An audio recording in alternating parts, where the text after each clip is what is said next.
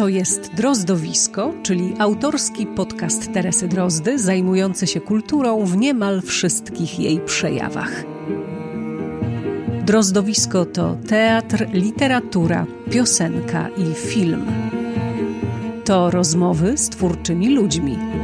To kulturalne podróże po Polsce i Czechach. To wspomnienia o ludziach kultury i dużo archiwaliów. Drozdowisko to po prostu ja, Teresa Drozda.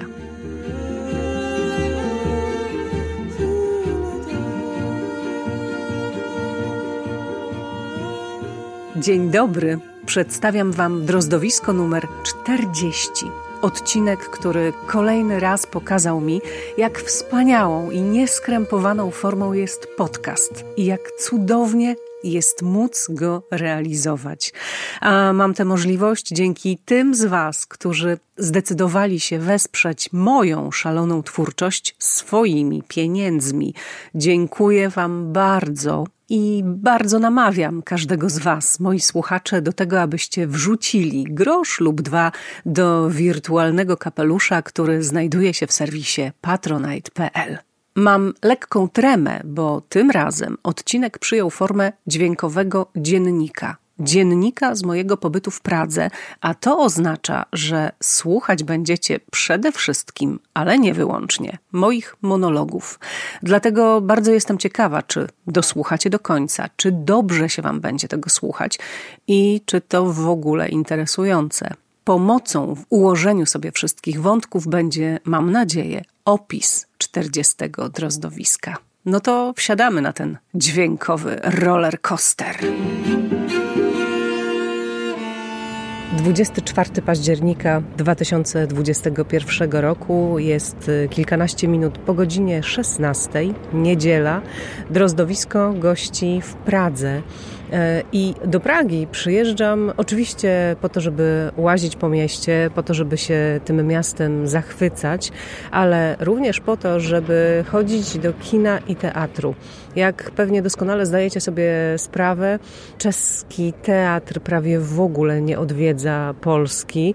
E, nie pamiętam, kiedy ostatnio jakiekolwiek czeskie przedstawienie dało się zobaczyć na przykład w Warszawie a i z filmami też y, od paru lat wcale nie jest y, jakoś bardzo kolorowo i wcale łatwo nie jest zobaczyć te najnowsze y, czeskie filmy, już nie mówiąc o dokumentach, w polskiej telewizji czy w polskich kinach. Oczywiście ratują nas kanały streamingowe, ale z nimi też bywa różnie. Poza tym na każdym kanale jest co innego. Sami wiecie, to naprawdę nie jest proste.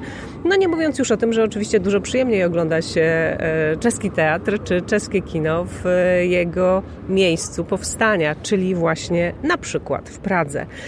E, długi wstęp, ale mówię o tym, ponieważ dzisiaj, mm, na tę dzisiejszą niedzielę, zresztą przepiękną w ogóle jest naprawdę wspaniała jesień i mm, w tej chwili jest co prawda tylko tylko około 10 mm, czy 12 stopni Celsjusza temperatura powietrza, ale świeci słońce, niebo jest prawie bezchmurne, więc jest to absolutnie wymarzona pogoda na to, żeby się włóczyć po mieście, po takim mieście, jakim jest Praga. No ale z różnych powodów e, te plany wzięły w łeb.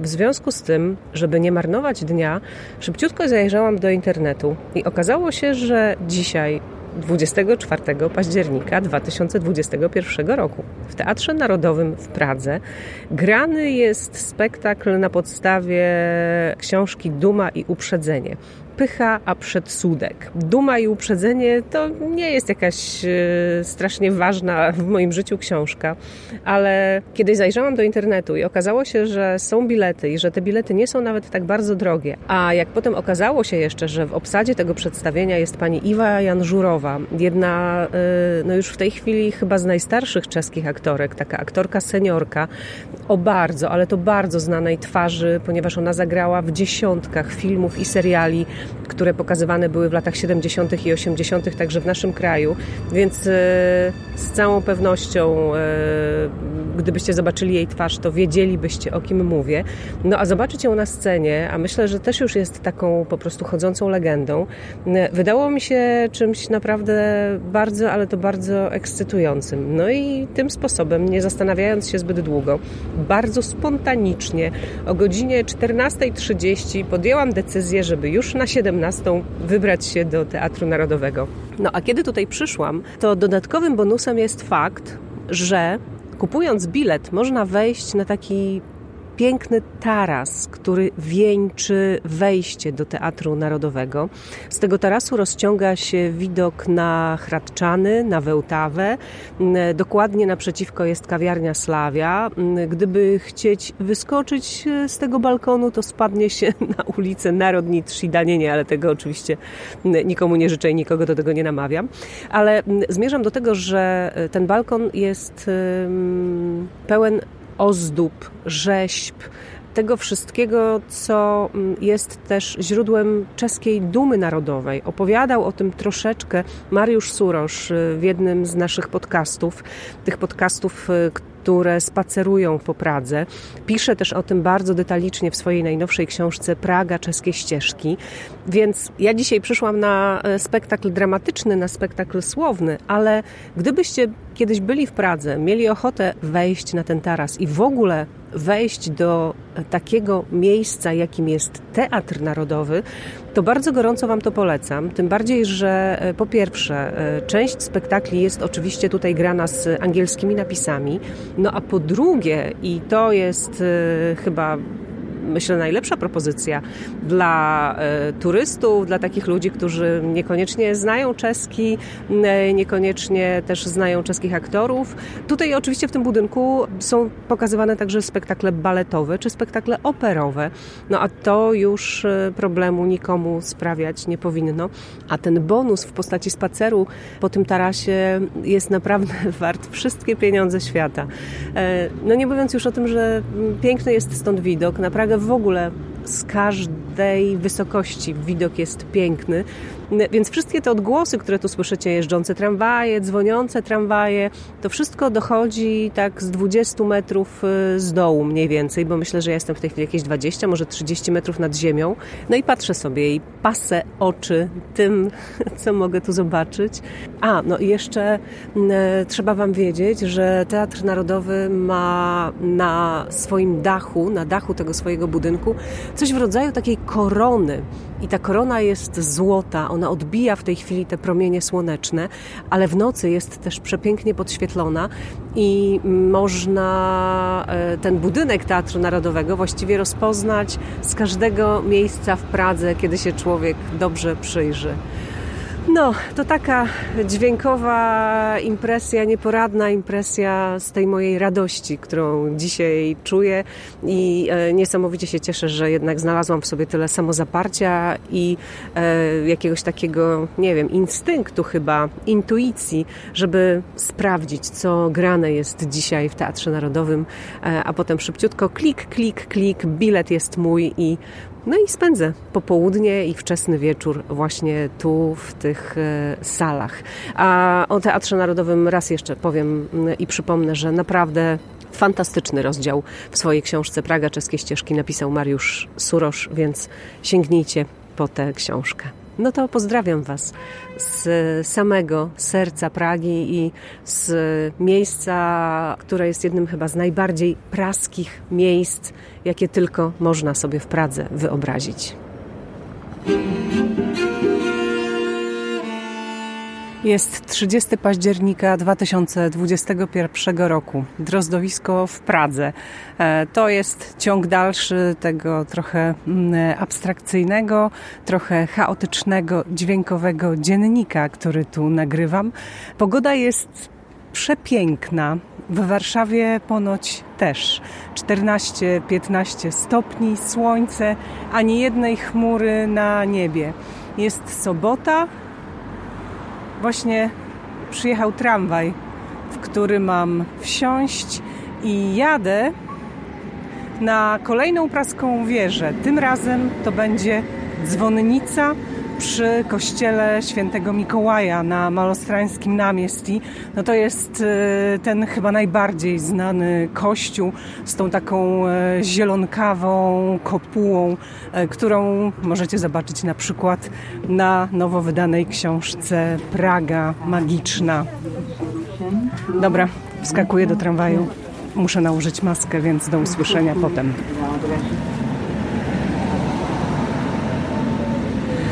No więc jadę tam i prawdopodobnie z tej dzwonnicy która liczy sobie 65 metrów, e, a w czasach komunizmu e, służyła służbie bezpieczeństwa e, do tego, żeby obserwować pobliskie ambasady krajów zachodnich.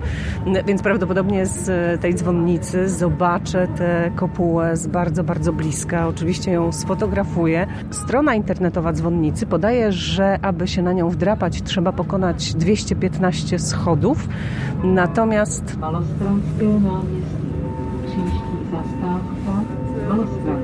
no właśnie, jest mój przystanek. Strona internetowa podaje, że trzeba pokonać 215 schodów, natomiast przewodnik, z którym rozmawiałam, mówi, że tych schodów jest 300. No, powiedziałabym, że jest to pewna różnica 215 czy 300, no ale zaraz to sprawdzimy. Teraz muszę tylko znaleźć wejście, no a potem te schody pokonać. Trzymajcie kciuki.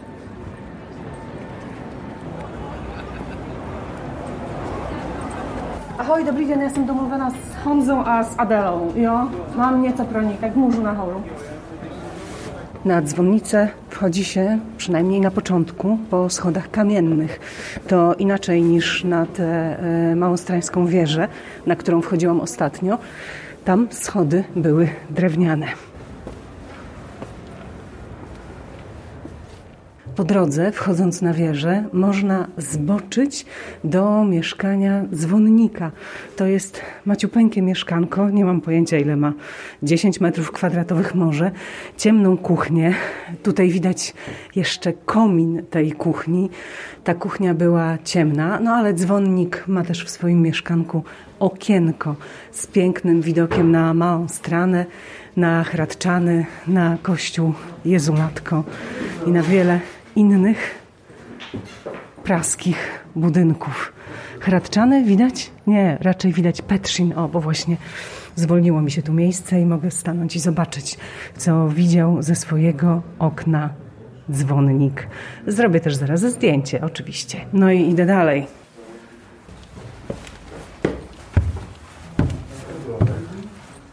A kawałek dalej, kolejne mieszkanie, kolejnego dzwonnika. Tutaj też jest ciemna, maciupeńka kuchnia. Łazienek nie ma w ogóle. No i weszłam ta ostatnia część wspinaczki to są już y, bardzo wąskie, dość strome drewniane schody, no ale nagroda jest niezwykła, bo wychodzi się, tak jak przypuszczałam, tuż przy kopule kościoła świętego Mikołaja, choć muszę Wam powiedzieć, że spodziewałam się, że z bliska ta kopuła zrobi na mnie większe wrażenie. Nie, aż tak nie, natomiast bardzo fajnie patrzy się na dach tego kościoła. Tu jest bardzo wąziutko, ten taras widokowy jest maleńki, wąski, więc e, także tutaj bardzo starannie mm, przy wejściu pilnuje się e, liczby osób, która jednocześnie może tutaj na szczycie tej dzwonnicy, na tym tarasie widokowym przy dzwonnicy przebywać. No ale tak jak w wypadku Małostrańskiej wieży mostowej, tak i w wypadku tej dzwonnicy, jednak spojrzenie na Pragę z tej perspektywy to jest coś fantastycznego, ekstremalnie przyjemnego.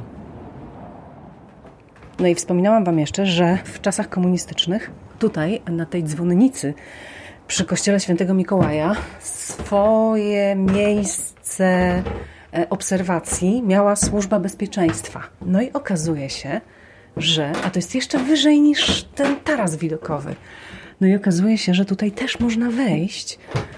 Ach, trzeba pokonać kolejne schody, no więc pokonuję je i wchodzę i zobaczymy, co zastanę tam.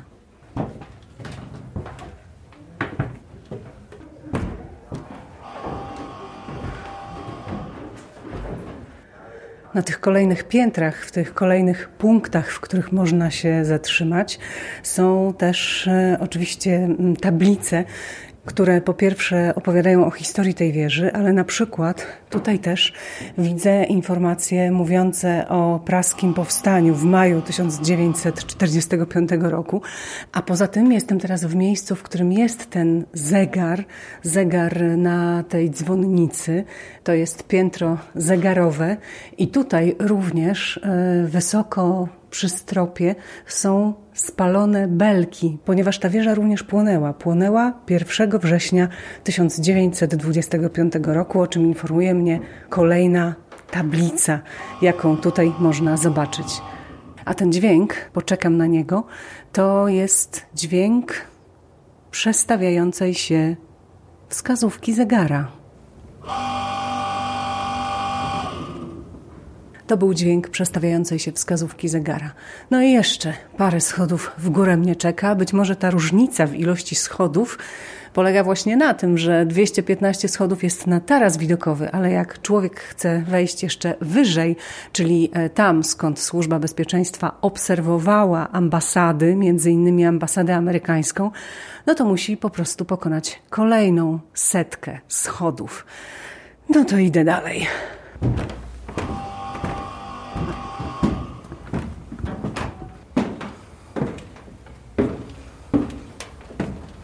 Tutaj chyba nie ma już żadnego punktu widokowego. Są tylko takie okieneczka. Ach, i słyszycie, jak się zmienia dźwięk? Totalnie wygłuszone pomieszczenie. Bardzo ciekawe, bardzo. Jest tutaj taka ściana, na której są poprzyklejane stare artykuły prasowe. Bardzo jestem ciekawa, czy to jest coś, co zostało z tamtych czasów, czy to jest coś, co zostało stworzone teraz, kiedy już to miejsce jest dostępne dla zwiedzających. Zobaczę, czy jest jakaś data. Artykuły dotyczą e, głównie sukcesów sportowych. Żadnych dat niestety nie widzę. O, czekajcie, tutaj jest chyba okładka pisma Stadion 1968. A, no i doszłam do kącika, w którym umiarkowanie pachnie. No a co czytam na ścianie? Pisuar dla pracowników. Ewidentnie czuć tu jeszcze to, że był tutaj pisuar. To jest niesamowite, naprawdę. E, no a tutaj są takie, mówię, maluteńkie okna, które trochę wyglądają jak e, takie bulaje na statku, tyle, że nie są okrągłe, a takie, powiedziałabym, troszkę jajowate. O, i stąd kopułę kościoła świętego Mikołaja widać nadzwyczajnie. No dobra, to robię jeszcze parę zdjęć i schodzę, ale powtórzę to, co już mówiłam, że jednak wdrapanie się na taką wieżę, mimo że to bardzo typowa turystyczna praska atrakcja, ma jednak sens i może sprawić sporo przyjemności. Co myślę, usłyszeliście także w moim głosie. No niestety, tych widoków opowiedzieć się nie da, no po prostu się nie da. To trzeba zobaczyć. No można patrzeć na zdjęcia, ale ale zdjęcia.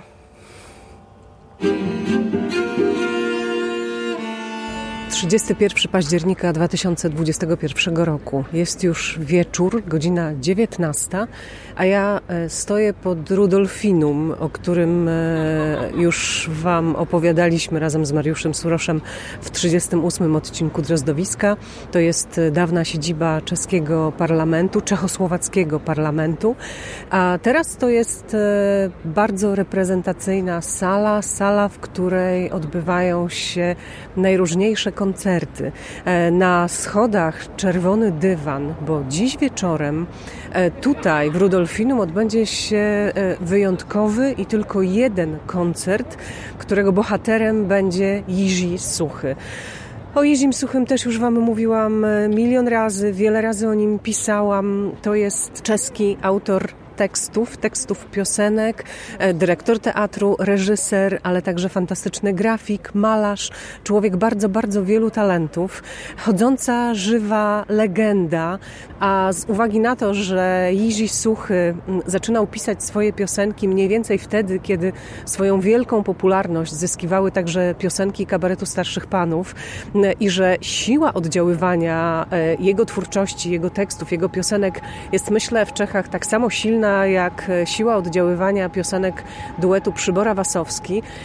No więc y, skoro pan Jiří Suchy ciągle jeszcze pisze, ciągle jeszcze występuje, ciągle po prostu jest na scenie, no to ja nie mogę sobie pozwolić na to, żeby na niego nie patrzeć, żeby go nie obserwować. A w Pradze teraz, y, jak zresztą co roku, trwa taki festiwal, który nazywa się Struny Podzimu, czyli Struny Jesieni. Y, I w ramach tego właśnie festiwalu odbywa się ten wielki koncert poświęcony Jiziemu Suchemu, którego też on sam będzie będzie e, bohaterem. Pan Jiří Suchy skończył niedawno 90 lat. 90 lat, podkreślam. I udało mi się zdobyć akredytację na ten koncert. Dzięki temu po prostu mogę wziąć w nim udział i oczywiście samego koncertu nie nagram, no nie ma takiej możliwości. Natomiast oczywiście jak już wejdę do środka, no to wnętrza Rudolfinum też Wam zarejestruję. Tak po prostu, żeby złapać ten moment i te chwile. Patrzę na gości, którzy wchodzą na koncert po tym czerwonym dywanie. Drzwi są już otwarte, koncert rozpoczyna się o 20, ale to, co również e, już do tej pory udało mi się zaobserwować, to to, że w Czechach na koncerty czy do teatru przychodzi się nie 10 czy 15 minut przed rozpoczęciem spektaklu, ale na przykład właśnie około godziny przed. I tak jest w tym wypadku, jest 19 i goście już wchodzą. Idę więc i ja, bo gdzieś jeszcze muszę odebrać tę swoją akredytację. Jestem w środku, w tym e, imponującym, ogromnym, pięknym budynku. E, drzwi na salę koncertową jeszcze są e, zamknięte. Na razie czekam. Jest 20 minut po godzinie 19, ale publiczność się schodzi. Rudolfinum zaczyna szumieć. A festiwal, e, jak powiedziałam, nazywa się Struny Podzimu i w tym roku odbywa się po raz 25, a potrwa aż do 22 listopada. No ja z tego bogatego programu Strun Podzimu wybrałam sobie tylko recital Jiřího Suchego, no bo no bo e, już tłumaczyłam Wam, dlaczego to jest dla mnie niesamowicie ważny artysta. A utwierdzam się w tym, że jak najwięcej razy chcę zobaczyć Jerzego Suchego na scenie po tym, jak obejrzałam e, dokument o Karelu Gocie. Ten film nazywa się Karel, trwa chyba ponad dwie godziny jest e, takim towarzyszeniem Karolowi Gotowi w umieraniu, dlatego że on e, bardzo ciężko chorował e, i było wiadomo, że ten koniec wcześniej czy później nastąpi. No i chyba wszyscy, cała rodzina i żona Karola Gota, Iwanka i pani reżyser i on sam zgodzili się na to, żeby ta kamera mu w tych ostatnich miesiącach życia towarzyszyła. Powstał z tego naprawdę niesamowicie wzruszający film ale e, w tym filmie są też fragmenty koncertów, które Karel Gott dał w tych ostatnich miesiącach swojego życia. I muszę Wam powiedzieć, że po obejrzeniu tego filmu pożałowałam, że nigdy nie starałam się zobaczyć Karola Gota na scenie. Jego twórczość, jego postać nigdy mnie jakoś specjalnie nie interesowały, dlatego po prostu nie przyszło mi do głowy, żeby spróbować wybrać się na koncert legendy, niezależnie od tego, jaki mam stosunek do tego, co on robił, do tego, co śpiewał. E, ten film, e, ten dokument uświadomił mi, że popełniłam błąd, że trzeba było się postarać, zobaczyć Karola Gota na scenie. No teraz nie mogę już z tym nic zrobić, ale dlatego poluję, bo chyba tak e, mogę to nazwać, na e, wszystkie możliwe sceniczne wystąpienia Jiziego Suchego, e, bo to jest pan, który ma lat 90, jak już powiedziałam, który jest tutaj w Czechach legendą, chodzącą legendą, żyjącą legendą. No i po prostu w wypadku Jiziego Suchego nie popełnię tego samego błędu, co w wypadku Karela Gota. Czekam na otwarcie sali Potem jeszcze króciutko opiszę Wam to, co tam można zobaczyć. Siedzę na balkonie, posłuchacie trochę tej sali, no i na tym skończy się pewnie ta relacja, no bo oczywiście w czasie koncertu mikrofon będę musiała mieć wyłączony. No i jestem już w środku, w tej sali, na balkonie, na samiuteńkim środeczku. Także scenę będę widziała naprawdę doskonale. Nad sceną mm, organy. No, na tych organach pewnie dziś nie będzie nikt grał. E, rzeczywiście ta sala wygląda jak sala parlamentarna. Jest e, okrągła, ma galerie czy też właśnie balkony, e, no i na dole także są miejsca, pewnie około tysiąca osób tutaj wchodzi, może trochę więcej. No i tak właśnie brzmi ta sala. Piękny też e, żyrandol zwiesza się z sufitu. Powinnam mieć pewnie teraz otwartą Wikipedię, przeczytać Wam coś o tym Rudolfinum. Czytać Wam o Rudolfinum nie będę. Polecam Wam najnowszą powieść Iwy Prochaskowej, która ukazała się nakładem wydawnictwa Afera, bo e, znaczna część tej powieści dzieje się właśnie tutaj w Rudolfinum. E, tutaj ma siedzibę jedna z symfonicznych orkiestr Pragi i jedna z e, solistek tej orkiestry zostaje zamordowana, zostaje znaleziona tutaj w Rudolfinum, martwa, okaleczona. E, tak zaczyna się ta książka. Więcej zdradzać Wam nie będę, ale w tej książce właśnie o Rudolfinum przeczytać można e, trochę więcej. No a ja teraz już spokojnie siadam i będę czekać na rozpoczęcie tego koncertu. Na razie jeszcze jest cichutko, bo sala dopiero zacznie się zapełniać. Koncert rozpocznie się mniej więcej za 30 minut. Ale tak, to jest e, imponujące, absolutnie imponujące miejsce. Włączam mikrofon ostatni raz przed rozpoczęciem tego koncertu, bo sala się zapełnia i pomyślałam sobie, że ten szum Rudolfinum warto, abyście jeszcze usłyszeli.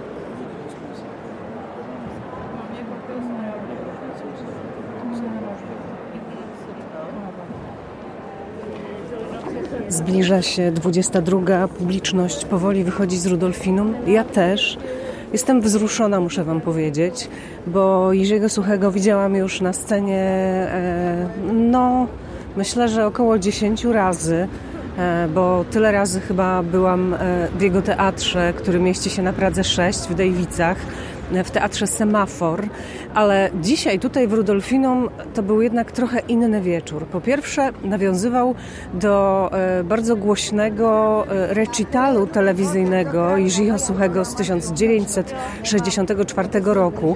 Nawiązywała do tego recitalu e, scenografia tego koncertu, taka mm, biało-czarna podłoga to była biało-czarna krata, taka jakby szachownica. No, e, to świetnie wyglądało z góry. Poza tym z tyłu był wielki ekran, na którym wyświetlane były zdjęcia przede wszystkim z tego recitalu, ale nie tylko, ponieważ potem pojawiły się tam również zdjęcia Itki Molawcowej, która od 51 lat, co padło tutaj na scenie, e, jest partnerką sceniczną Jiřího Suchego po śmierci Jiříego Szlitra, jego partnera na początku lat 60., do końca właściwie, przez całe lata 60.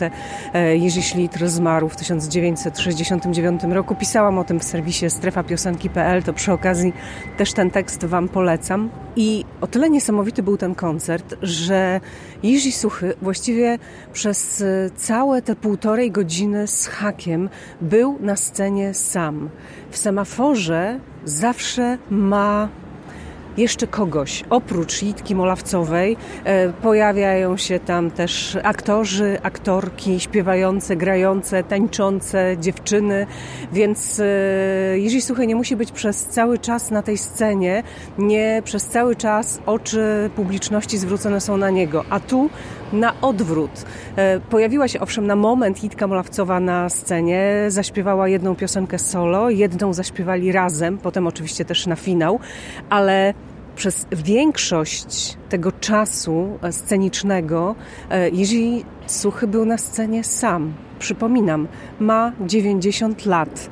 E, I oczywiście musiałabym e, też sprawdzić, na ile mm, repertuar z tego dzisiejszego koncertu pokrywał się z tym repertuarem z mm, recitalu 64, ale myślę, że to tak naprawdę też do końca nie ma znaczenia. Publiczność nieomal każdą piosenkę witała gromkimi oklaskami. No a to oznacza, że znali po prostu te piosenki. Było bardzo dużo jazzu, trochę było różnych e, takich, powiedziałabym, bardzo wzruszających opowieści. No, po prostu wspaniałe przeżycie, wspaniały koncert i niesamowicie się cieszę, że znalazłam w sobie tyle bezczelności albo tyle odwagi, żeby napisać do działu promocji festiwalu Strony Podzimu i poprosić o akredytację na ten koncert. Dzięki czemu mam za sobą naprawdę fantastyczne przeżycie.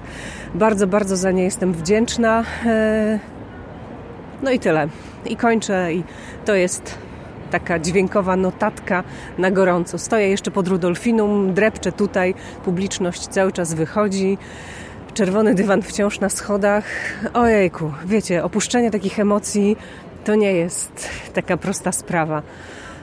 Dziękuję, że mogę Wam o tym powiedzieć. Dziękuję. Nie miałam już w planie wyciągania mikrofonu, ale y, po tych emocjach, których dostarczył mi recital Liżiego Suchego, postanowiłam nie wsiadać od razu do tramwaju, tylko się przejść. No, a że właśnie wybija 22, więc słynny praski zegar, słynny Orloj zaczyna grać. No i oczywiście przesuwają się tam figurki świętych. Więc macie jeszcze jedną praską atrakcję w tym dźwiękowym dzienniku, który nagrywam.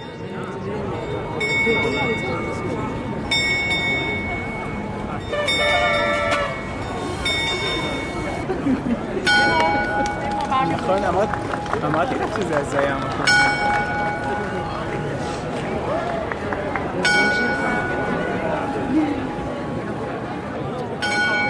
zegar wybija dziesiątą.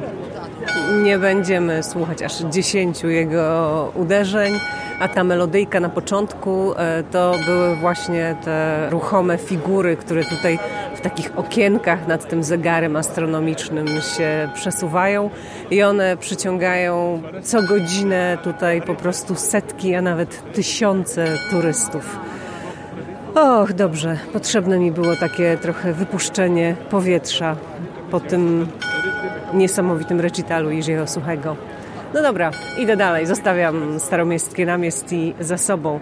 Aczkolwiek e, muszę Wam jeszcze powiedzieć, skoro już włączyłam ten mikrofon i skoro tu jestem w tym najbardziej, chyba najbardziej turystycznym miejscu, jakie tylko sobie można w Pradze wyobrazić, czyli pod Orlojem, to e, turystów jest w Pradze mnóstwo. Bardzo wielu Francuzów, co i róż e, słychać język francuski. Bardzo dużo jest e, turystów z Polski. Język polski e, też na ulicach rozbrzmiewa. Pozdrawiam Was. Może akurat ktoś z Was słucha drozdowiska, ale też e, trzeba powiedzieć, że jest masa turystów, którzy się po prostu zachowują okropnie. E, wrzeszczą, śmiecą, piją na ulicy. E, nie powiem o innych rzeczach, które na tej ulicy robią. No ale to są pewnie uroki mieszkania czy też spacerowania po tak bardzo turystycznym mieście i po tak bardzo turystycznym miejscu, jakim jest Staromiejskie Namiesti w Pradze. Pewnie tego też doświadczyliście, nie tylko w Pradze, w każdym innym pięknym mieście, nie wiem, w Rzymie, w Barcelonie, e, może w Londynie, na pewno w Paryżu. Podobnych rzeczy, podobnych ekscesów, podobnych turystów, no, czyli po prostu ludzi, którzy nie wiem właściwie po co przyjeżdżają do takich miast i co mają ochotę tutaj robić. No, to taka jeszcze refleksyjka. Och, dobrze, było mi to potrzebne. To teraz już naprawdę wyłączam mikrofon. Włączę go pewnie jutro. Mikrofonu nie wyciągałam dwa dni. Ale w tym miejscu, nim dźwiękowy dziennik potoczy się dalej, chcę ciut bliżej przedstawić Wam Jiřího Suchego. Tym bardziej, że jego nazwisko powróci jeszcze w 40. drozdowisku. 1 grudnia 2016 roku za sprawą Igora Szebo, aktora i dramaturga oraz mojego przyjaciela, na 10 minut dostałam się za kulisy teatru Semafor. W przerwie spektaklu oczywiście. I przeżyłam coś, co w tej chwili usłyszycie. Můžu vám recitovat, jakiž to chłopiec piękny młody, jakaż to obok dziewica brzegami siniej świtej z wody idą przy świetle księżyca. Ona mu z kosza daje maliny, a on jej kwiątki do wiąka. Pewnie kochankiem jest tej dziewczyny. Pewnie jest jego kochanka. Grał pan w polskim teatrze? ne, to já jsem kdysi v roce 45, když se otevřelo polské středisko v Praze, tak jsem se přihlásil na polštinu, ale pak jsem to nestihl, takže jsem absolvoval asi čtyři lekce, takže a tam byly písničky Z modej peršišan vyrvalo velkým volu i rozterce i za vojskem polečalo zakochané moje srdce. Že? Žolníř roka mašeroval, oceřukem yes. a tak dál, že nebo, no nebudeme zdržovat. Prostě tak jsem to absolvoval tam trošku, takže jsem trochu té polštiny nasákl do sebe, ale posaďte se u nás. Rozumiecie teraz, dlaczego kocham Jiřího Suchego? A całość tej naszej rozmóweczki też kiedyś trafi do drozdowiska. To oczywiste.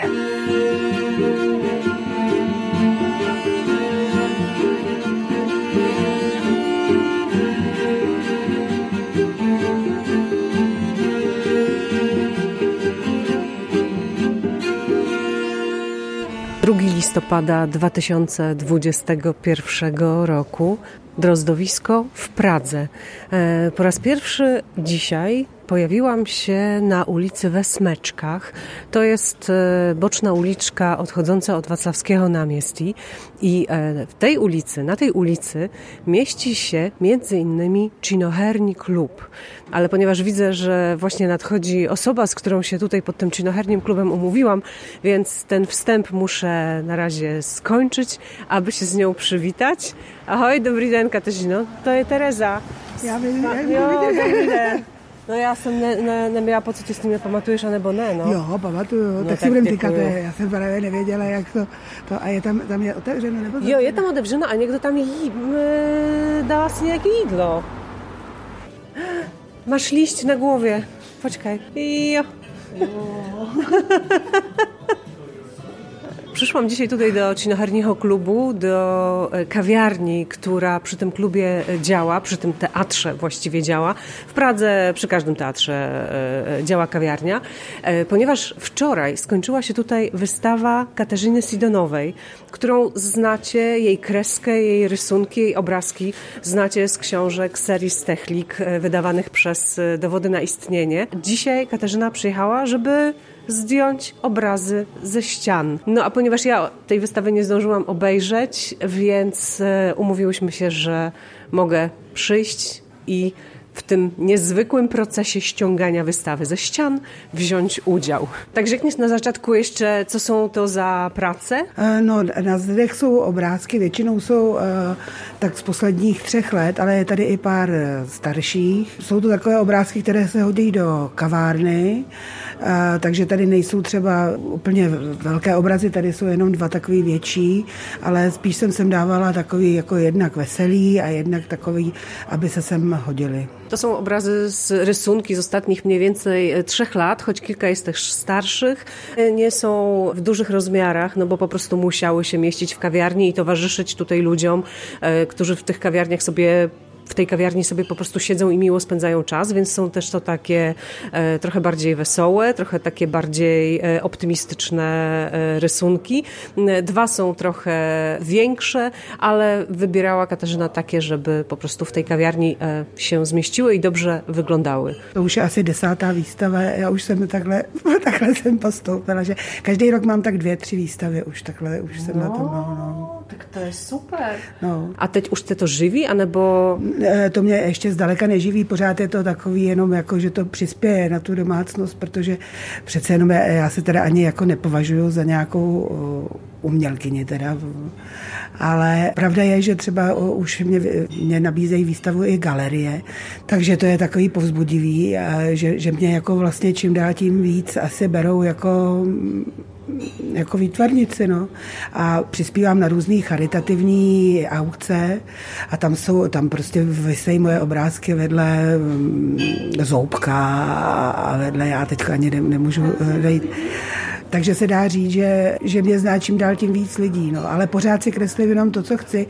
Ale pravda je, že ilustruju knížky a tím se taky vlastně jako docela nějak zviditelňuju. A to ilustrování knížek mě baví, protože tam je teda nějaký námět. Eh, záleží teda na tom, jaká je to knížka, ale naposled to se jmenovalo Grebovské motiky a jiné pražské legendy.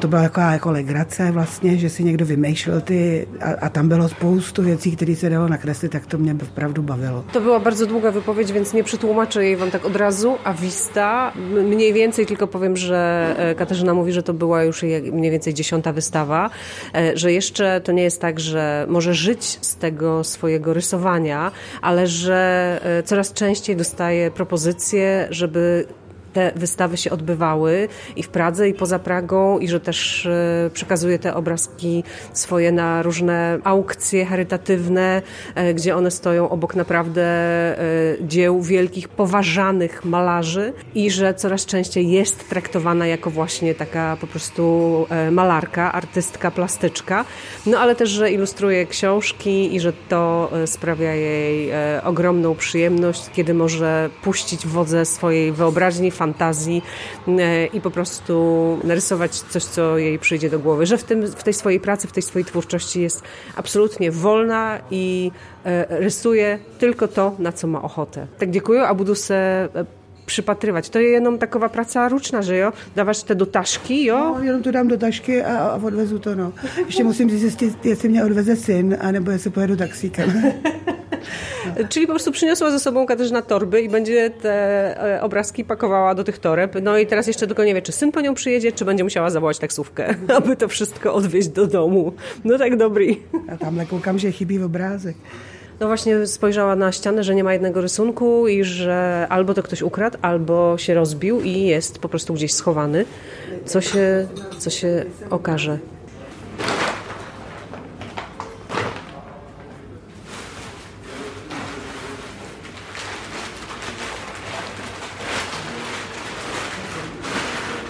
I tak po prostu jeden po drugim obrazki znikają ze ściany.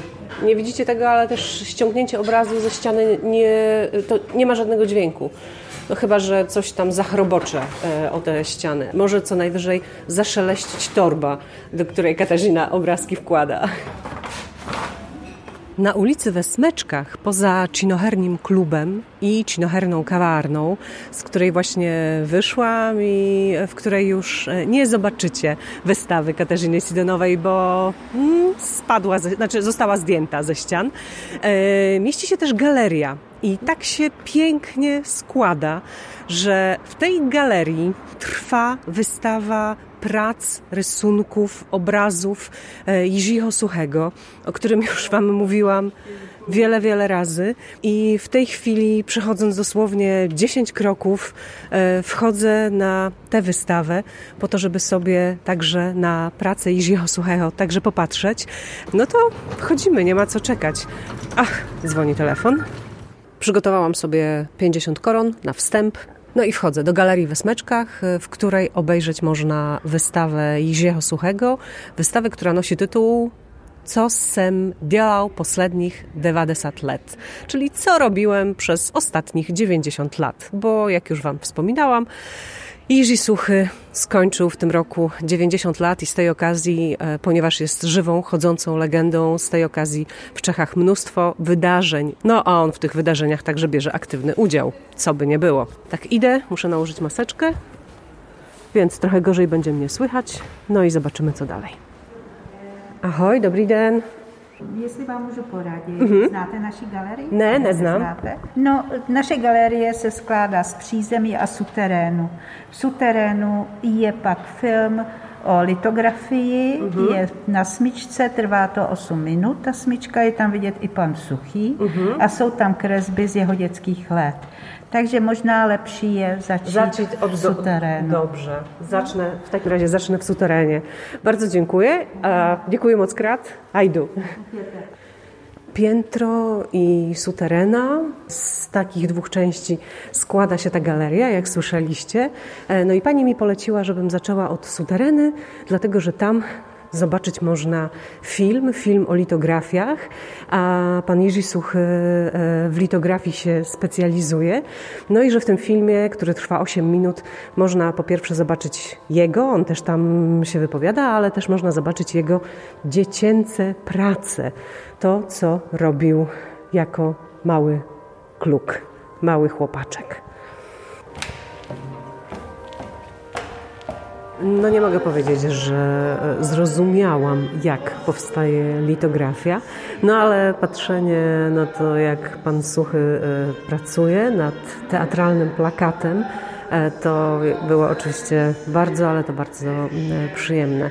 A na wystawie, na wystawie kolaże, rysunki, litografie, plakaty, czyli wszystko to, E, czym Jerzy Suchy się zajmuje. O, jest na przykład e, projekt Kurtyny. Ta kurtyna, którą namalował Jerzy Suchy do swojego teatru, do teatru Semafor, wtedy kiedy on się przeniósł do nowej siedziby na Dejwicach w 2005 roku, jest e, taką wariacją na temat kurtyny, którą oglądać można w Teatrze Narodowym w Pradze. No ale to oczywiście są w stanie e, zauważyć, zrozumieć, dostrzec te wszystkie zabawy intertekstualne, e, pewnie przede wszystkim Czesi. Ale są to na przykład e, też projekty okładek, płyt, bo Jerzy Suchy przez pewien czas zajmował się też po prostu grafiką użytkową. I oczywiście mm, to są na przykład okładki płyt, które rejestrowały e, to, co robił e, Teatr Semafor w latach 60., ale są też po prostu na przykład okładki płyt jazzowych. Teraz jeszcze e, doczytałam, że niektóre z prac pokazywanych tutaj na wystawie są opatrzone współczesnym komentarzem Jeziego Suchego. I na przykład wracam do tych okładek płyt. Jest tutaj taki mm, żołnierz, no, wyglądający troszeczkę jak szwejk, grający na wielkiej tubie. No i e, komentarz pana Suchego brzmi tak, że mm, propozycje e, tworzenia e, okładek płyt gramofonowych e, otrzymywał e, dosyć często i że ta na górze z tym żołnierzem e, to jest projekt płyty z muzyką orkiestr dętych, ale niestety nie został zaakceptowany, a to było w roku 1955. Natomiast druga okładka e, to jest już okładka płyty semaforowej, e, powstała w roku 1977 i pan Suchy pisze, że wtedy już się tą grafiką reklamową nie żywił, czyli nie utrzymywał się stworzenia tych reklamowych grafik, ale że, był to dla niego, że było to dla niego hobby. Pisze, że kiedy był dzieckiem, rysowanie, kreślenie, jak to się pięknie mówi, bardzo go bawiło i że rysował wszystko: krajobrazy, kolegów, a nawet generała Eisenhowera.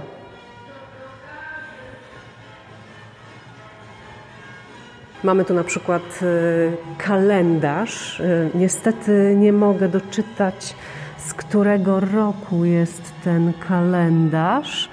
To jest e, kalendarz e, strażaków, kalendarz pożarnictwa. I mówi tutaj pan Suchy, że e, kwiecień to między innymi taka piękna strażaczka. No ale akurat ta jej ręka mogłaby być trochę mniejsza.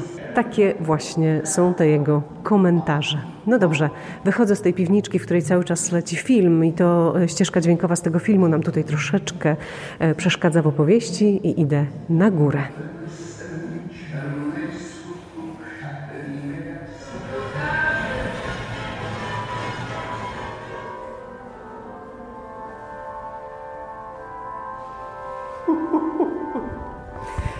Jest jeszcze mm, rysunek, który prawdopodobnie pan Suchy narysował mając lat mniej więcej pięć mm, i jego komentarz brzmi tak, no to są jakieś takie naprawdę kompletnie beznadziejne rysuneczki, ale pokazuję je tutaj po to, żebyście e, zobaczyli jak od tamtego czasu się poprawiłem.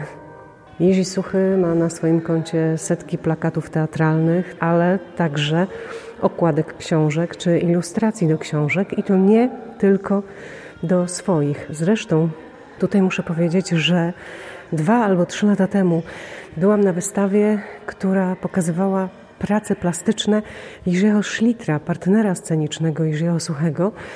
I e, to też były bardzo, ale to bardzo interesujące prace. I powiem Wam szczerze, że gdyby mm, zestawić je ze sobą, postawić obok siebie, to pewnie nie od razu, nie na pierwszy rzut oka byłabym w stanie odróżnić, którą zrobił Suchy, a którą zrobił Szlitr. Wystawa, która, jak powiedziałam, nazywa się Jerzy Suchy, co jsem dělal posledních 90 lat, czyli co robiłem przez ostatnich 90 lat, zaczyna się wstępem pana Suchego. E, I ten wstęp brzmi tak. Nazywam się Jerzy Suchy, rocznik 1931, a jestem zrozpaczony wtedy, kiedy muszę swojemu imieniu e, dodać nazwę swojej profesji. Ale co innego napisałbym na przykład o 10 rano, a zupełnie co innego o 7 wieczorem, ponieważ tych moich zawodów jest więcej niż można zliczyć.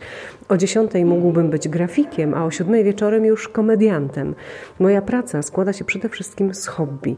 Nie robię tego, co mnie nie bawi. Jest to wspaniała i zupełnie niezasłużona wygoda, którą mi darował osud sam, diki osudę, osud, los.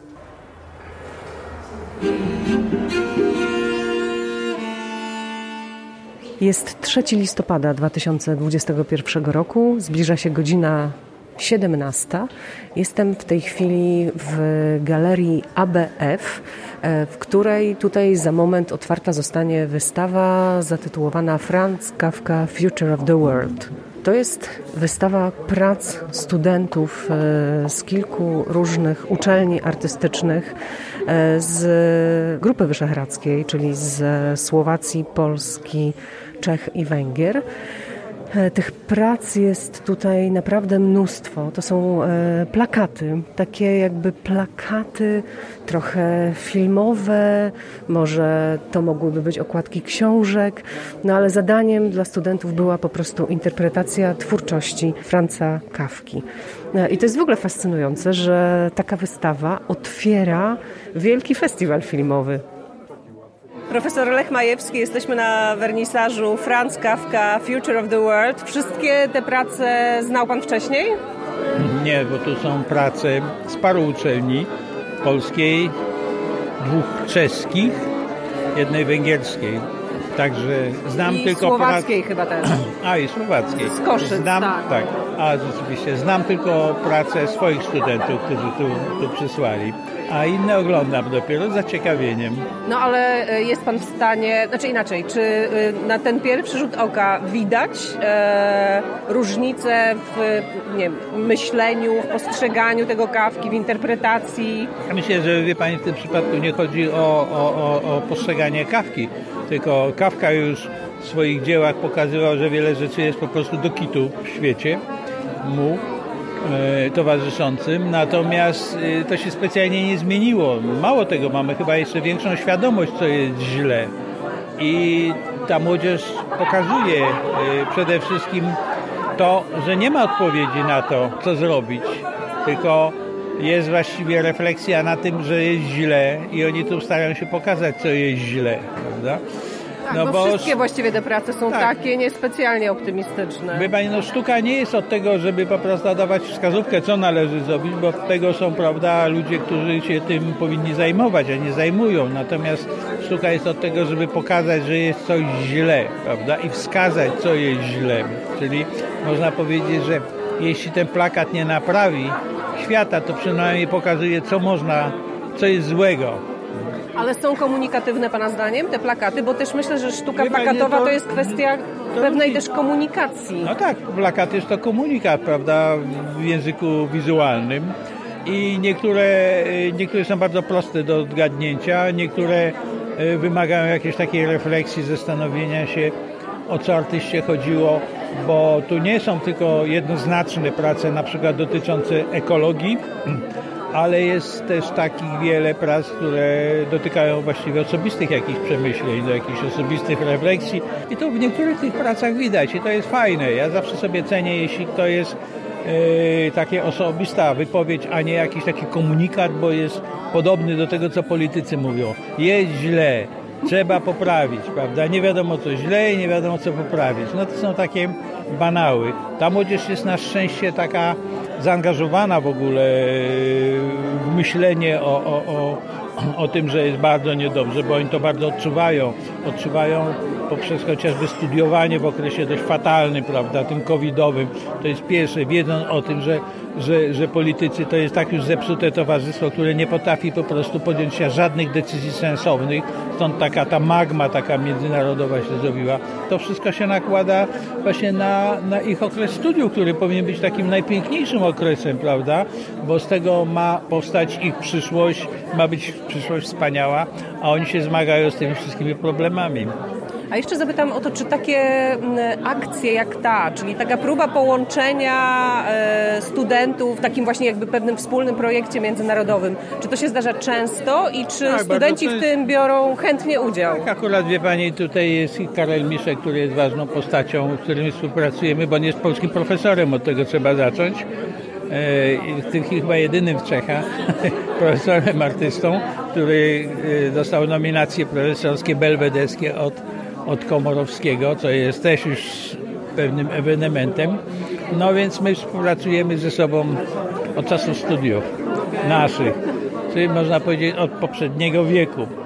No i oczywiście zazwyczaj bierzemy do współpracy wszystkie te kraje, które są z naszego regionu, ale też i no tym razem nie, nie wzięliśmy, bo trzeba było szybko na akcję przeprowadzić, ale z innych krajów, których, których no, ludzie ze sobą współpracują, instytucje nie współpracują, więc w tym przypadku też tak Ludzie muszą współpracować, a Tak, niekoniecznie tak. są im do tego potrzebne instytucje, choć byłoby fajnie, gdyby były, No bo trochę wspierają. Bardzo się przydają, bo, bo dzięki tej, tu wsparciu prawda, fundacji y, studenci z Polski mogli przyjechać, dostali hotel za darmo ze śniadaniem, są bardzo zadowoleni, więc niektórzy są pierwszy raz w Pradze, więc A jak długo zostajecie w Pradze? zostajemy do niedzieli, ale też jest bardzo dużo studentów tutaj z różnych krajów.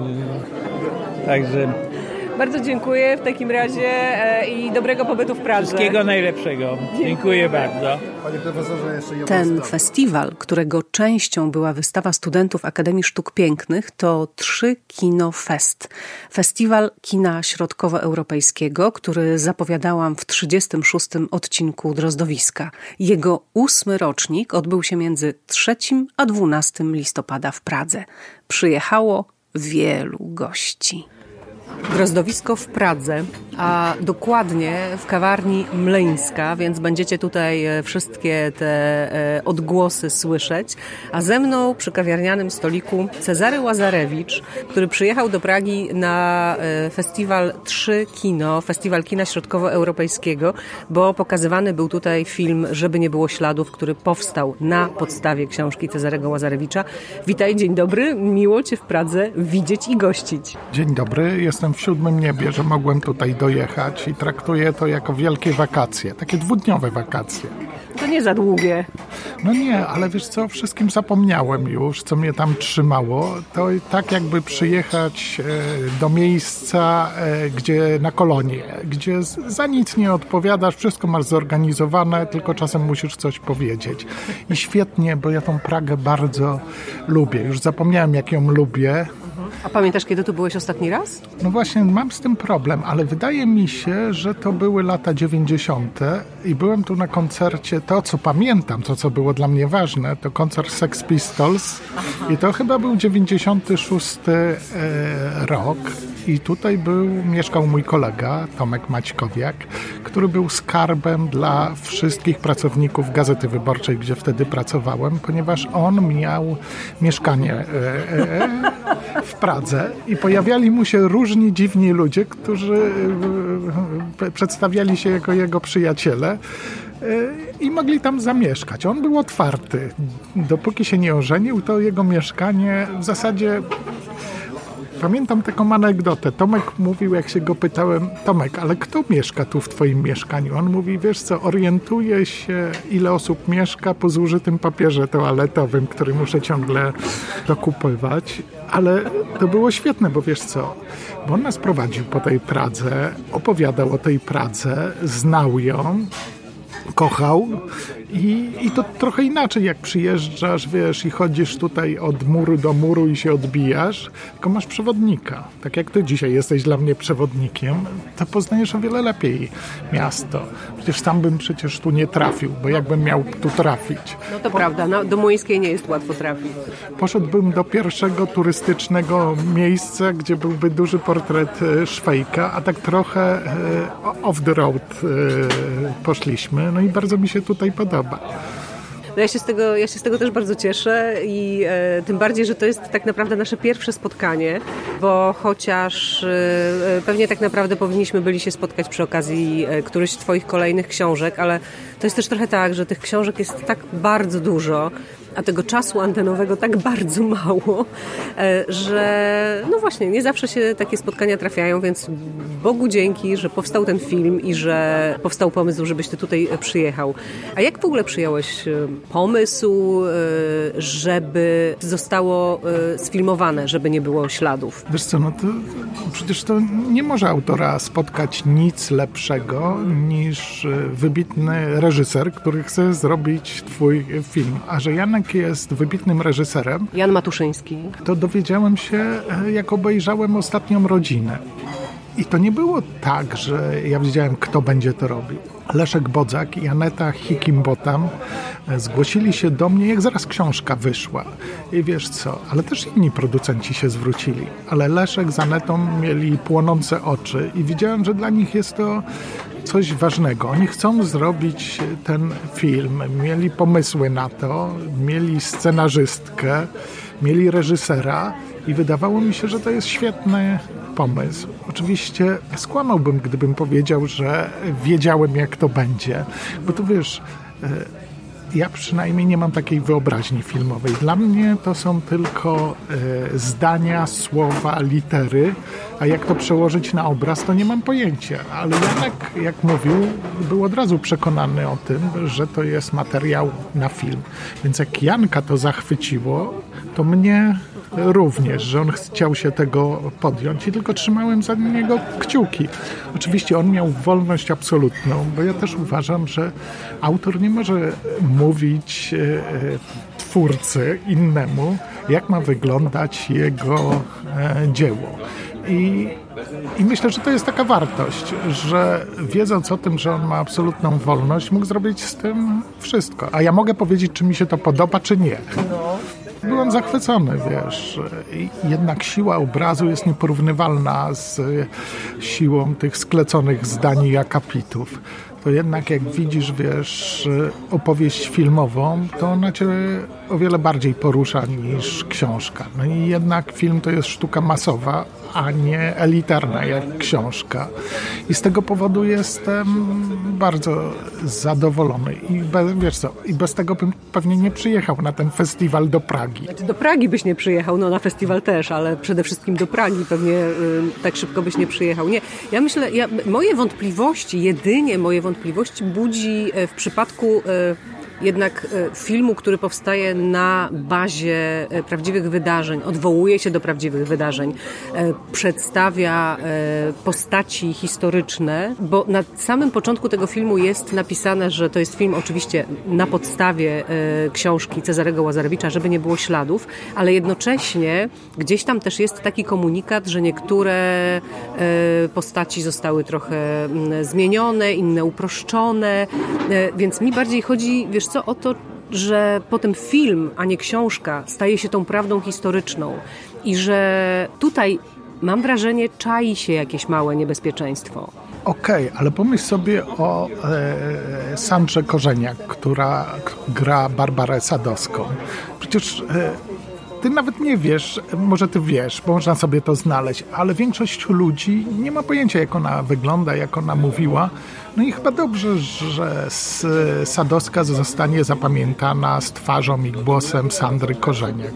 Chociaż jak ją zobaczyłem, to miałem takie przekonanie, że y, bardzo dużo energii włożono, żeby odtworzyć tą postać. Rozmawiałem z Sandrą, ona mówiła, że też chciała być Sadowską. I jej powiedziałam, no od tej pory Sadowska będzie miała twoją twarz i twój głos, sposób mówienia. No ja wiem, że to jest fałsz i nieprawda, ale jak mamy opowiedzieć historię? Po pierwsze, ta historia musi być zawsze opowiedziana tak, żeby poruszała ludzi i wtedy ona zostanie zapamiętana, a po drugie, e, musimy mieć poczucie, że ona jest prawdziwa. I w tym wypadku są te dwie rzeczy w tym filmie e, e, spełnione. Też się zastanawiam, ja mogę napisać e, w książce o głównym świadku Cezary F., ale w filmie on nie może być Cezarym F. No jasne, musi mieć imię i nazwisko. I nie ma tego swojego prawdziwego imienia i nazwiska w filmie Cezary. Ponieważ bohater odmówił, wiesz, on miał taką propozycję, wiesz, to jest najjaśniejsza postać tego filmu i w ogóle lat 80. i taka postawa, która zasługuje na duży szacunek, czyli 23-letni chłopak, który opiera się całemu systemowi. Nie daje się złamać przez ten system, mimo że nawet jego ojciec jest w to plątany i nawet on próbuje na niego bardzo mocno wpływać.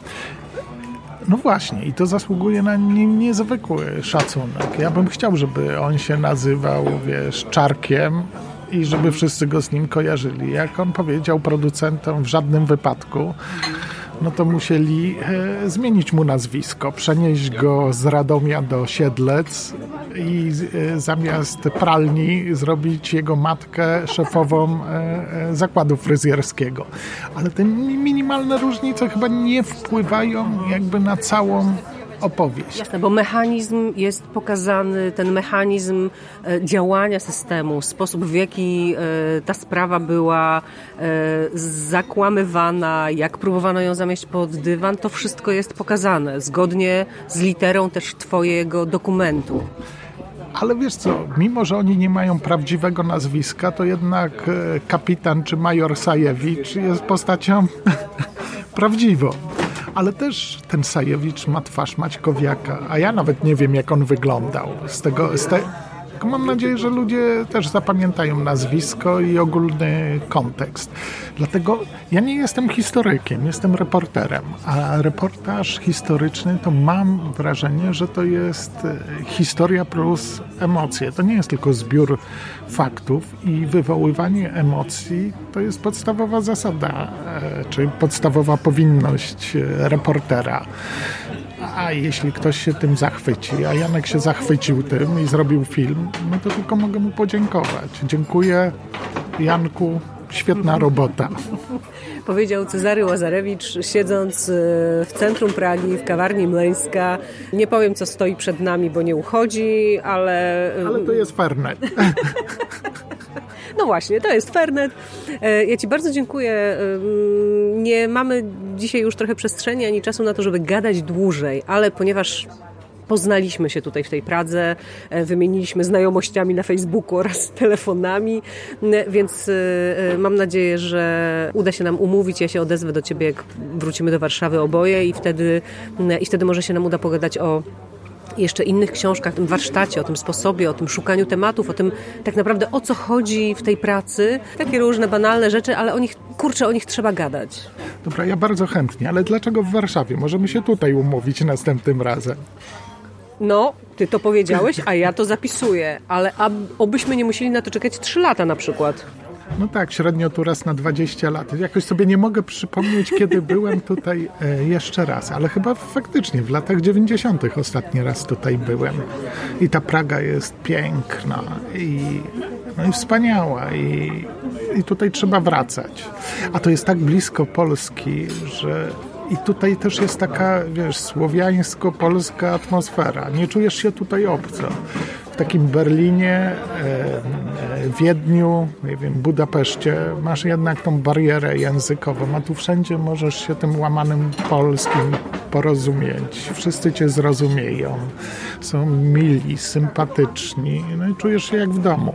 Zapraszam Państwa, to jest dobry wybór. Widzimy się w Pradze za pół roku? Dobrze, postaram się.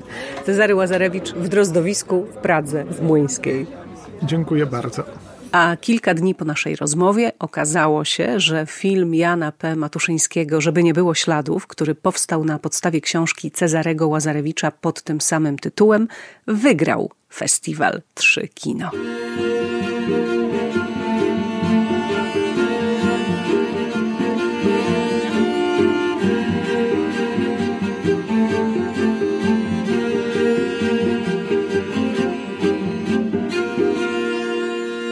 Czy wiecie, że od stycznia 2021 roku Galerią Narodową w Pradze kieruje Polka?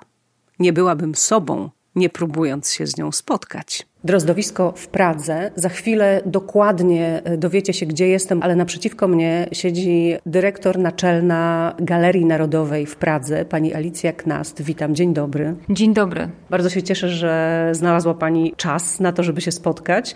To gdzie jesteśmy? Jesteśmy na Staromieckie Namiestii 12, czyli w, właściwie w sercu Pragi. Tych serc jest kilka ale to jest jedno z takich najżywiej bijących, a to, a to mówię dlatego, że w momencie, kiedy mieliśmy e, czas COVID-u i czas bardzo dużej ilości osób, które umierały na COVID e, w tym roku, to na Staromiejskie Namieście ludzie przychodzili, żeby upamiętnić e, śmierć swoich najbliższych. Tak, tutaj była taka instalacja, prawda? Białe krzyże namalowane, piękne były te zdjęcia. Tak, tak, tylko że e, miejsce zostało wybrane, e, artyści wiedzą, co, ma, co, co zrobić i wybrali miejsce, które jest bardzo gorące na mapie, e, na mapie miasta a reakcje ludzi, którzy przychodzili tutaj, żeby upamiętnić czy pomyśleć o tych, których, których stracili, były niesamowite. I oczywiście w państwie, w którym nie ma kościół czy wyznanie, religia nie jest istotna, naraz mogliśmy zobaczyć sytuację, w której bardzo wiele osób jednak w miejscu publicznym modliło się, czy też pamiętało, czy miało jakąś refleksję na temat świata, w którym nie żyjemy w tej chwili, w którym e, żyją te osoby, które zmarły, ale również e, jakieś, jakieś miejsce zadumy, refleksji. I to było bardzo, bardzo uderzające, szczególnie, szczególnie dla mnie. To był widok, który towarzyszył przy moim każdorazowym wyjściu z pracy, więc naprawdę bardzo to było poruszające. A miejsce, tak jak mówię, bardzo gorące na mapie właśnie z tego powodu, że Sabia dla, dla Prażan, dla Czechów rzeczywiście najistotniejsze wydarzenia z jego historii. I ja, ja wiem, że ktoś będzie się z tym sprzeczał, czy to nie są wacławskie namiestie albo Hrad, ale myślę, że tych serc jest kilka, a Staromiejskie namiestie jest jednym z nich. A Pałac Kińskich jest jednym z sześciu pałacy, które Galeria Narodowa zajmuje i których się znajduje. Ta budowa jest znana z, z wystaw związanych z grafiką i z... No ja tu byłam na przykład na bardzo ciekawej wystawie e, impresjonistów przed tak. bodaj dwoma laty. Ta wystawa impresjonistów była rezultatem współpracy z Regionalnym Muzeum Duńskim w Odrupgard i mm, rzeczywiście był to olbrzymi sukces, taki komercyjny można powiedzieć. Wystawa jest pamiętana jeszcze ciągle. Mm -hmm. No ja specjalnie do Pragi na tę wystawę przyjechałam. To się bardzo cieszę. E, rzeczywiście te wnętrza takie pałacowe plus impresjonizm, malarze impresjoniści, rzeczywiście to bardzo mocno, bardzo pięknie to współgrało. No, ostatnią taką wystawą istotną w tym akurat gmachu był, była wystawa Rembrandta, Portret człowieka. Wzięło się to oczywiście z, z obrazu, który, który jest jednym z pierwszych, jakie zostały zakupione do kolekcji Galerii Narodowej, wówczas nie Galerii Narodowej, jeszcze mam na myśli portret Mędrca mędrca. Wystawa Rembrandta była rzeczywiście istotna, chociaż też wielka szkoda, ponieważ została przygotowana w momencie, kiedy byliśmy po pierwszej fali pandemii. Tak. Tej wystawy Rembrandta zobaczyć nie zdążyłam, ponieważ byłam w Pradze już w momencie, kiedy ona była zamykana. Znaczy byłam chyba jeszcze ostatniego dnia, kiedy ona była czynna, ale to już były takie kolejki, że stwierdziłam, że nie, że nie chcę w takim tłumie w ogóle tutaj wchodzić, bo z powodu COVID-u ona była e, tak naprawdę w sumie bardzo krótko, prawda? Tak. E, e, możliwa do tego, żeby ją obejrzeć. Mieliśmy kilka tygodni, kiedy no mogliśmy ją udostępnić, a poza tym wówczas to nie był czas rzeczywiście na to, żeby przebywać razem w pomieszczeniu, bo było to naprawdę niebezpieczne, wówczas nie tak jak dzisiaj, że jesteśmy zaszczepieni, także absolutnie, absolutnie y, dobrze pani zrobiła, mówiąc krótko. Natomiast ten budynek jest y, y, przeznaczony dla wystaw sztuki starych mistrzów i, mhm. i rysunku. Natomiast innym budynkiem, który... Ale to zaraz, bo właśnie bo wyprzedza pani strasznie moje pytania, bo ja bym chciała na początek zapytać właściwie, czy ta Galeria Narodowa w Pradze, to można ją porównać raczej do na przykład Zachęty w Warszawie, czy raczej do Muzeum Narodowego? Czy w ogóle nie da się porównać e, Galerii Narodowej do żadnej z tych naszych instytucji e, kultury, tych, które wymieniłam, albo jakichś innych? Nie da się porównać do żadnej, bo ten podział na te bloki tematyczne, jaki mamy w Polsce, kompletnie nie przystaje do sytuacji Aha. czeskiej, bo Muzeum Narodowe w Pradze zajmuje się historią naturalną, pradziejami i historią powszechną i historią Czech i Czechosłowacji. Natomiast Galeria Narodowa zajmuje się wyłącznie sztuką. Jesteśmy połączeniem części Muzeum Narodowego w Warszawie z Zachętą i z Muzeum Sztuki Współczesnej, które się w tej chwili tworzy, i z CSW.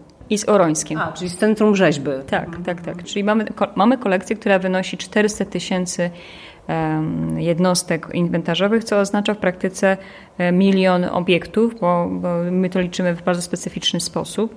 Natomiast... E, I mówi Pani teraz o Pradze, tak? Że tych milion tak. obiektów to jest to, co podlega pod Galerię Narodową. Tak, tak. tak. To, co to rzeczywiście mamy w swoim, w swoim portfolio, to jest te 400 tysięcy, co de facto jest o wiele, wiele więcej. Natomiast jest to sztuka, jest to również sztuka Azji. Ten dział nazywa się Sztuka Azji i Afryki, ale y, w, tak naprawdę jest to sztuka Azji, ponieważ kolekcję afrykańską przekazaliśmy do Muzeum Narodowego w Pradze. Jest to sztuka Azji, która, y, która rzeczywiście no, też bardzo, bardzo prężny dział, zresztą wszystkie działy są prężne, ale bardzo prężnie to działa. Teraz otwieramy na przykład wystawę Buddha z bliska. Jest to wystawa sztuki buddyjskiej, ale nie tylko. Chodzi też o pokazanie wpływu e, sztuki buddyjskiej na sztukę środkowej Europy, w tym szczególnie na sztukę ziem czeskich. Okej, okay, czyli nie da się do końca Galerii Narodowej porównać do tych instytucji, które mamy mm, w Polsce. E, powiedziała Pani, że tych lokacji Galerii Narodowej w Pradze jest e, kilka, no bo mm, ja tutaj przyszłam tak naprawdę trochę z takim pytaniem, czy w ogóle, bo to, że turyści przychodzą, czy odwiedzają, być może jakieś głośne wystawy, choćby takie jak te, które wspomniałyśmy, Rembrandt czy impresjoniści, to jest jedno, e, bo to są rzeczy głośne, je widać na mieście, one są dość mocno komunikowane, e, to są takie hasła, które no po prostu przyciągają. No ale jest też masa e, takich miejsc, do których no właśnie przychodzą turyści czy nie przychodzą. I teraz jeszcze skąd są ci turyści? I czy wśród tych turystów, którzy odwiedzają te różne przestrzenie Galerii Narodowej, są też turyści z Polski? A jeśli ich nie ma, no to zróbmy coś, żeby byli. Bardzo się cieszę, że Pani zaprosiła mnie do swojego podcastu, bo bardzo liczę na to, że przez fakt, że, że zarządza Galerią Narodową Polka, to może ktoś się bardziej się będzie interesował tym krajem, nie tylko w kontekście e, oferty gastronomicznej, ale i, i, i napitków, a, lub też literatury, ale również właśnie sztuk wizualnych. Ja wiem, że to jest e, nie, nieoczywisty, wydaje się, kierunek, ale, ale absolutnie bardzo polecany. Głównie dlatego, że jakość tej kolekcji jest nie do porównania z żadną kolekcją w Polsce. I chciałabym podkreślić, że te sześć pałacy, które mamy pod swoją opieką, z czego trzy mamy na Hradczanach, czyli Pałac Sztenberski, gdzie mamy w tej chwili kolekcję starych mistrzów, Pałac Salmowski, gdzie otwor- będziemy otwierać ekspozycję stałą sztuki Azji i Pałac Schwarzenberski, gdzie mamy starych mistrzów również, pierwszą część. To są pałace, które oczywiście służyły dawniej jako takie zaplecze samego Hradu, a dzisiaj są w dyspozycji Galerii Narodowej Szczególnie zachęcam do zwiedzania Sztenberskiego Pałacu, ponieważ tam otwarliśmy sztukę Starych Mistrzów w grudniu 2020 roku, czyli właściwie prawie rok temu. I ten fakt nie jest zbyt znany, ale w Pałacu Sztenberskim jest przepiękny ogród, który zamykamy na zimę, ale kiedy w Pradze e, znajdujemy miejsca totalnie zaczarowane, które zostawiają w nas głęboki ślad i pamiętamy je bardzo. To jest jedno z takich miejsc. Jest przepiękny, przepiękny ogród e, w centrum miasta, w jego, jednym z jego serc. Natomiast samo miejsce też jest niezwykle istotne, związane jest z samą Galerią Starych Mistrzów. Stamtąd e, wywodzi się tradycja oglądania sztuki francuskiej w w Pradze, to tam była bardzo, były bardzo znamienite wystawy właśnie tej sztuki francuskiej, w związku z tym, że mamy kolekcję, bardzo ważną kolekcję sztuki francuskiej i bardzo Państwa do tego zachęcam. To jest nieoczywiste zupełnie e, zaproszenie. Ale poza tym mamy jeszcze jeden kompleks, jest to Pałac Targowy w Pradze 7, tak zwany Welterschni Palac. To jest e, budynek z 1928 roku, który e, oczywiście służył e, pierwotnie zupełnie innym celom, a dzisiaj jest tam Galeria Narodowa od, lat 90. Po rewolucji przyspieszono prace rewitalizacyjne i w 1995 otworzono ten budynek na cele galeryjne i dzisiaj mamy tam sztukę XIX wieku, jak również sztukę pierwszej Republiki Czechosłowackiej. No ja muszę powiedzieć, że przepraszam, że wchodzę Pani w słowo, ale ja właśnie w pierwszej kolejności, jeżeli ktokolwiek mnie pyta, gdzie szukać sztuki w Pradze, znaczy tych właśnie sztuk wizualnych, to jeśli nie ma upatrzonej jakiejś bardzo konkretnej e, wystawy, to natychmiast polecam Weletrzni Palac, e, e, dlatego że ta wystawa, stała wystawa pod tytułem Pierwsza Republika, ja ją widziałam ze trzy razy, to jest y, rzecz nie do ogarnięcia. To jest tak imponująca po prostu wystawa. Tam są tak bardzo mądrze pokazane y, rzeczy, nurty i tak dalej, i tak. To jest po prostu jedna z najciekawszych w ogóle wystaw, jakie oglądałam, a to jest kurczę, stała wystawa. Ja ją chyba zobaczyłam pierwszy raz w 2018 roku, czyli e, na stulecie Republiki po prostu, kiedy też, bo to też jest warte podkreślenia, że w te święta narodowe e, Galeria Narodowa jest po prostu otwarta dla publiczności. Można wejść i e, bez kupowania biletu te wystawy obejrzeć. Więc ta pierwsza Republika, ta wystawa akurat w Wałecznym Pałacu jest naprawdę znakomita, ale samo to wnętrze też robi ogromne wrażenie. To jest taka piętrowa, właściwie nie wiem jak to powiedzieć, no, wielopiętrowy budynek z takim wielkim w środku, wielką pustą przestrzenią. W zależności od tego, na którym jesteśmy piętrze, no to z tej wysokości patrzymy w dół, ale tam jest też taka wielka sala po prostu, która ma tych kilkadziesiąt metrów w górę i tam też raz byłam na jakiejś wystawie takich właśnie przedziwnych obrazów, które miały po tych kilkadziesiąt metrów.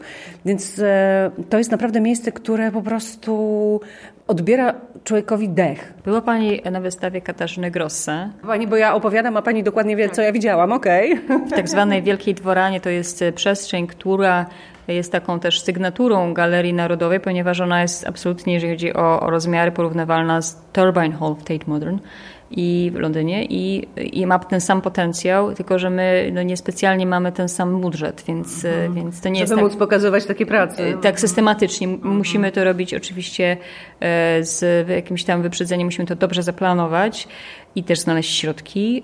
Natomiast tą drugą przestrzenią, którą Pani pamięta jest Mala Dworana, to jest przestrzeń, która jest otoczona balkonami i w związku z tym pani pamięta ten, to, to cudowne e, światło dzienne, które wpada do środka tak, i które, tak. które na tych białych ścianach zostawia zupełnie taki nietypowy charakter. Tak, to jest rzeczywiście mm, no, coś spektakularnego.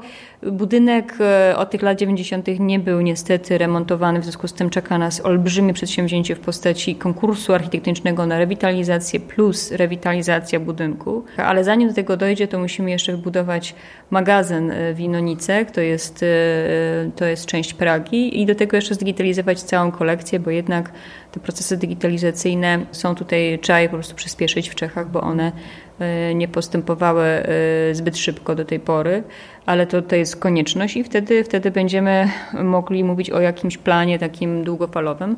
To, co Pani widziała, czyli tą wystawę, rzeczywiście nie ma potrzeby przychodzenia z wielkim zasobem wiedzy. Tak, Wystarczy właśnie. wejść na mhm. ekspozycję i naraz możemy skonfrontować się z zupełnie inną wersją historii, która toczy się po Wielkiej Wojnie, która naraz dotyczy kraju, który miał swoje, swoje sposoby rozwiązywania tychże sytuacji, miał swoich, e, kraj, który miał swoich wielkich mężów stanu, ale tę samą energię, te same aspiracje, które miały na celu zbudowanie kraju, w którym żyłoby się dobrze, nowocześnie, ciesząc się życiem, i to widać bardzo mocno na tej wystawie, więc też zachęcam. Dziękuję, że Pani to powiedziała, bo, bo ja y, myślę sobie, że czasami jak mamy mało czasu, to myślimy sobie, dobrze, no to pochodzimy tylko po uliczkach, tak, ale tak. naprawdę to nie jest to samo. Satysfakcja, którą się ma po wyjściu z Galerii Narodowej, po zobaczeniu tej wystawy, jest nie do porównania y, z satysfakcją, jaką się miewa po przejściu uroczymi skądinąd e, uliczkami e, Pragi, no bo ten efekt jest bardzo powierzchowny, a ten efekt po zobaczeniu tej wystawy jest absolutnie trwały i, i bardzo głęboki, bo naraz właśnie widzimy siebie, ale nie siebie i naraz jesteśmy w stanie zrozumieć, że ta historia po Wielkiej Wojnie mm, ma bardzo różne scenariusze, ale te scenariusze zależą od każdego państwa osobna. Bardzo dziękuję e, Pani Alicjo, bardzo dziękuję za to spotkanie. Bardzo mi jest smutno, że naprawdę musimy kończyć, ale obiecuję Wam, że wrócę tu do Pałacu Kińskich i jeszcze spróbuję wyciągnąć e, Panią Alicję na jakieś rozmowy też w ogóle w trochę szerszym kontekście. Dzisiaj chcieliśmy Wam powiedzieć o tym, że Galeria Narodowa to jest sześć różnych miejsc, że warto do tych miejsc zajrzeć. Na pierwszy ogień naprawdę polecam Weletrzni Palac, ale będąc na Hradzie warto też skorzystać z tego, co jest tam, no bo skoro już tam jesteśmy, to można też wejść do e, po prostu tych przestrzeni, które należą do Galerii Narodowej i na te wystawy, które tam Galeria Narodowa proponuje. Też sobie przypominam, że na Hradzie byłam na świetnej wystawie e, portretów, więc e, tam się ciągle po prostu coś dzieje. Zwracajcie również na to uwagę. Pani Alicja Knast, dyrektor naczelna Galerii Narodowej w Pradze, była gościem Drozdowiska. Bardzo, bardzo dziękuję. Bardzo mi było miło i zapraszam do Pragi. Jest 17 listopada 2021 roku, święto narodowe w Czeskiej Republice, 32. rocznica wybuchu aksamitnej rewolucji. I dzisiaj y, tutaj przez cały dzień w Pradze y, odbywa się no po prostu cała masa imprez. Mnóstwo ludzi jest na ulicach, część y, ulic w centrum miasta jest zamkniętych. I e, na tych ulicach odbywa się, no nie chcę jakoś umniejszać tego, co tu się dzieje, ale jest to coś w rodzaju takiego bardzo radosnego pikniku, który odbywa się pod hasłem Diki, że murzem, czyli dziękujemy, że możemy świętować tę wolność, bo 17 listopada to jest dzień walki o wolność i demokrację. Tak nazywa się oficjalnie to święto, dzień walki o swobodę, a demokrację.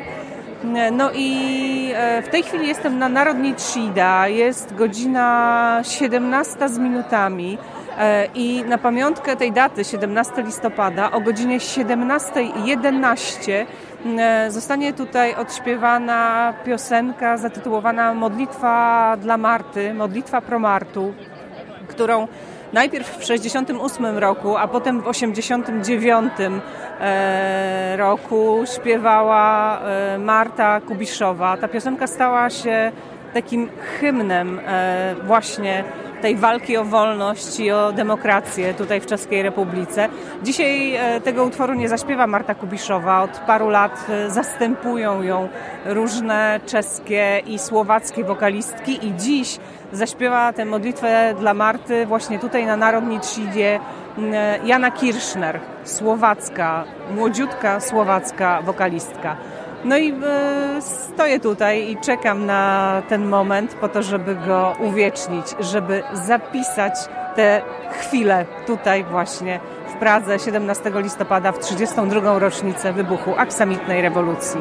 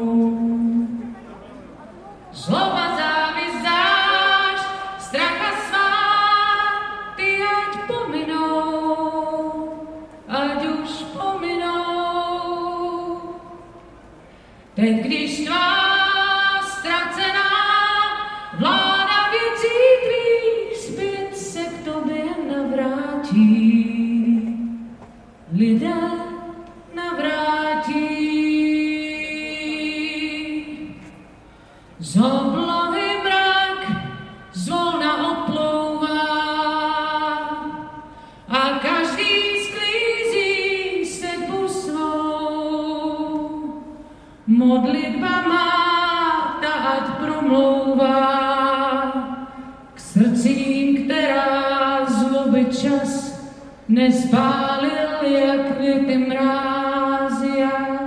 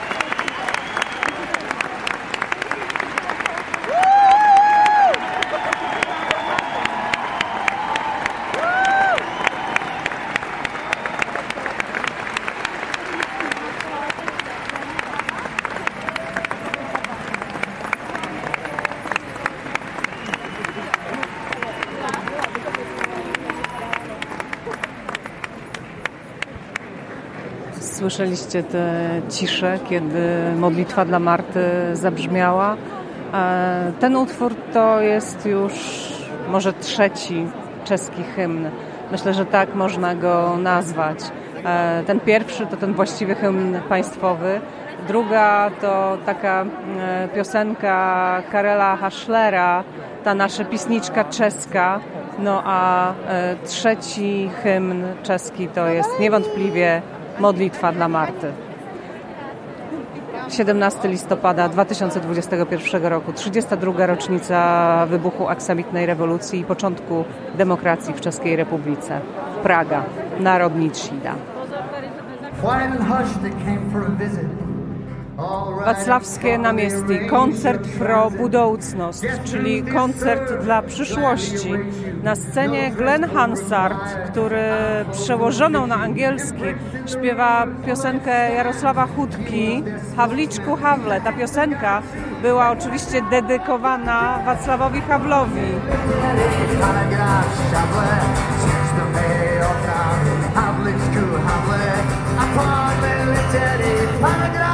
ciągle Siedź na mej ofralu A w blisku hable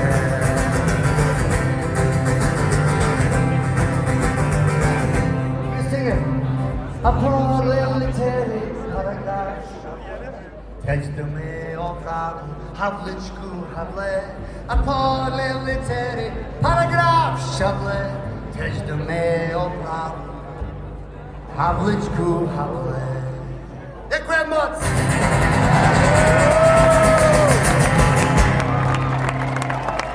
Děkujeme, dobrý noc.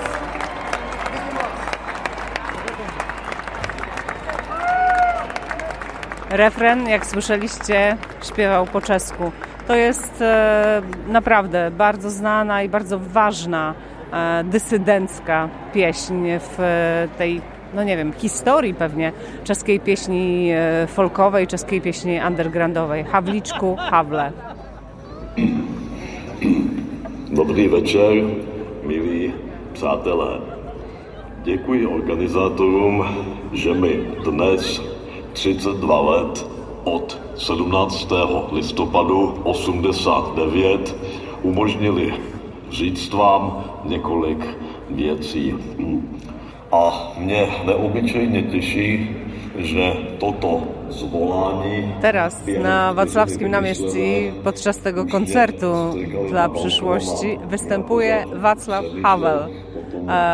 czy też oczywiście wirtualny Wacław Havel, ale mówi to, co być może chcielibyśmy usłyszeć właśnie dziś, 32 lata po aksamitnej rewolucji.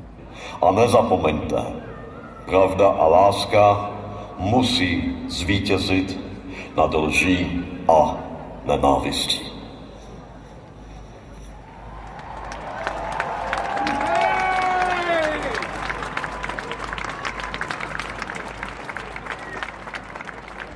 Teraz modlitwa dla Marty w wykonaniu Iwy Bitowej. To też Wacławskie Namiestí koncert pro budoucnost.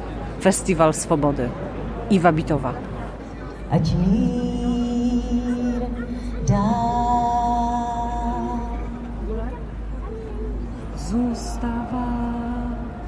touto krajinou. Zobazáš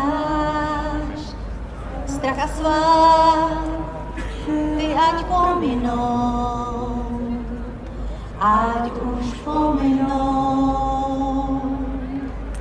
Teď, když tvá ztracená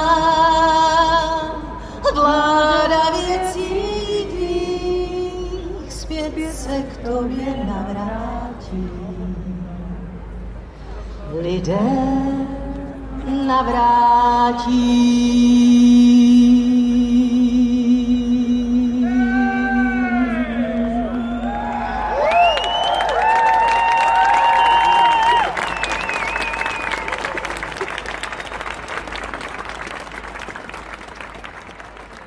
Aneta Langerowa na koniec Festiwalu Swobody, a koncertu pro budoucnost.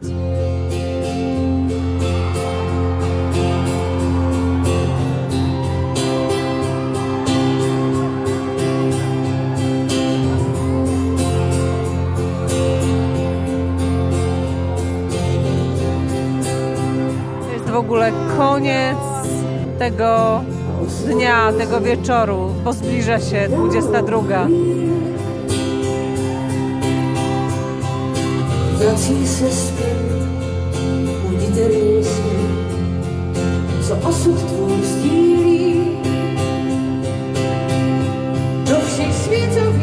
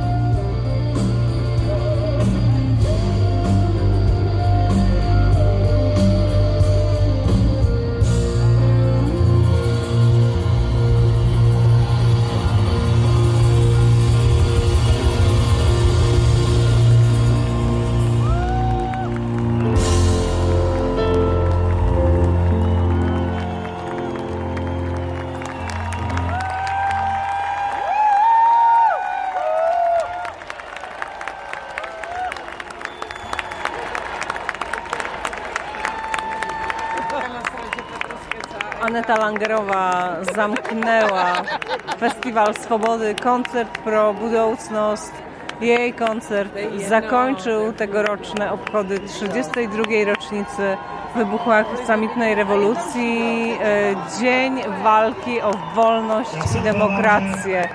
Tak nazywa się w Czechach to święto. 17 listopada 2021. Ale 17. listopad dal křídla. Dwa razy, jak dotąd przeżyłam 17 listopada w Pradze i dwa razy z lekką zazdrością patrzyłam na to, jak Czesi obchodzą swoje chyba najważniejsze święto narodowe. Tak, 17 listopada u skrzydla. Postaram się wkrótce porozmawiać na ten temat z ekspertem od czeskiej polityki. A na koniec tego trochę szalonego drozdowiska zaproponuję Wam jeszcze zapis pięknej i bardzo dla mnie wzruszającej uroczystości. Rzecz miała miejsce 20 listopada 2021 roku w klubie Jazz Dog w Pradze. Osoby Dorota Barowa, Mirosław Chyszka, Milosz Klapszte, Teresa Drozda i Petr Ostrołchow.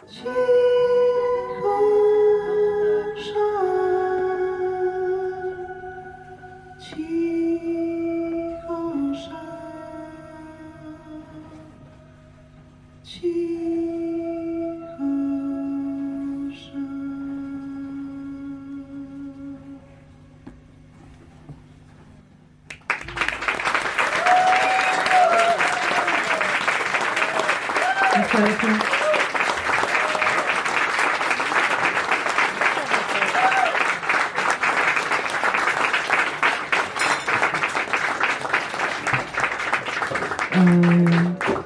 přišla ta chvíle, kdy pokřtíme tu desku. Já bych chtěla poprosit Teresku. Tereska přáš z Varšavy. Naše krstná mama. No, vám chci říct, že eh,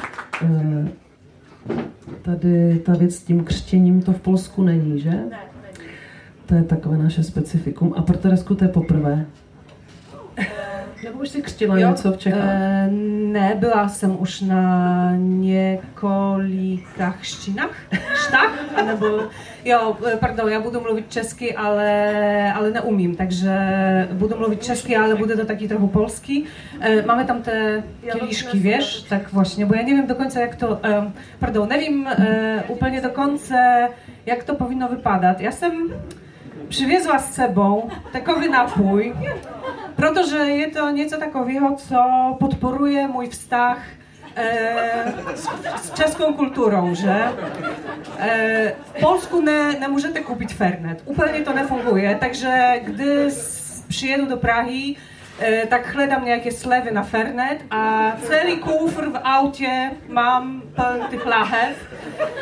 No jo, takže e, przemyślała jsem, že to bude to nejlepší, aby pochcić tą desku, protože přeju jej opravdu e, dobrze. Tak, tak będziesz to rozlewała? A, dobrze, asystenci, prosimy was. Chtěla jsem jenom říct, že, že jsem opravdu velmi pyšná, velmi šťastná, e, že je už to nasza druga deska, protože i na tej iluzji są nejaké moje basnie, moje pisni. Także chciała jsem Ci podziękować za tą duweru, duwieru. A opravdu chtěla jsem říct, že, že jsem šťastná a přeju tej desce a Wam všem, Tobie a Wam, klucy, aby se ona prodawała, aby była hrana všude, protože budeme mít z toho peníze a jestli budeme mít z toho peníze, tak já taky budu mít z tego nějaké peníze a díky tomu ten můj kufr v autě, tím fernetem takže jdeme na to.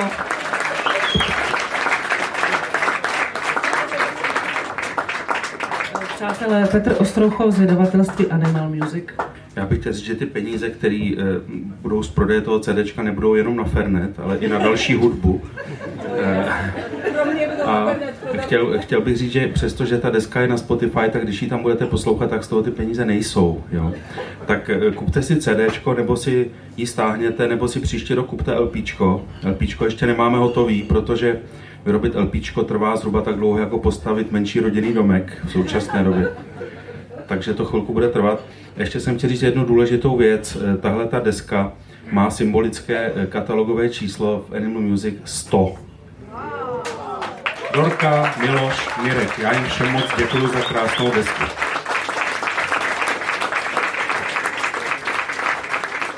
Tym pięknym wieczorem zakończył się mój jesienny pobyt w Pradze. Obejrzałam trzy wystawy, dziesięć spektakli teatralnych, siedem lub osiem filmów.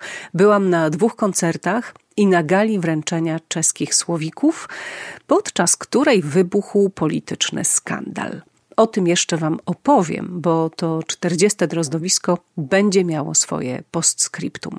Dziękuję, że dotarliście aż tu. Odezwijcie się. Pierwszych 10 osób, które napiszą do mnie na drozdowisko małpa gmail.com, że dotarły do końca tego odcinka, dostanie nagrodę. Tak po prostu.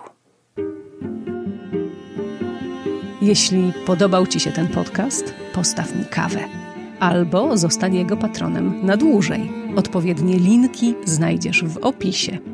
Oprawa muzyczna Dorota Barowa. Pod tytułem Drozdowisko jestem na YouTubie, Spotify'u, Google Podcasts i innych platformach. Polecam się też na Facebooku, Instagramie i w serwisie strefapiosenki.pl. Każdej z tych internetowych dróg możesz użyć, żeby się do mnie odezwać. Teresa Drozda, dziękuję. Do usłyszenia.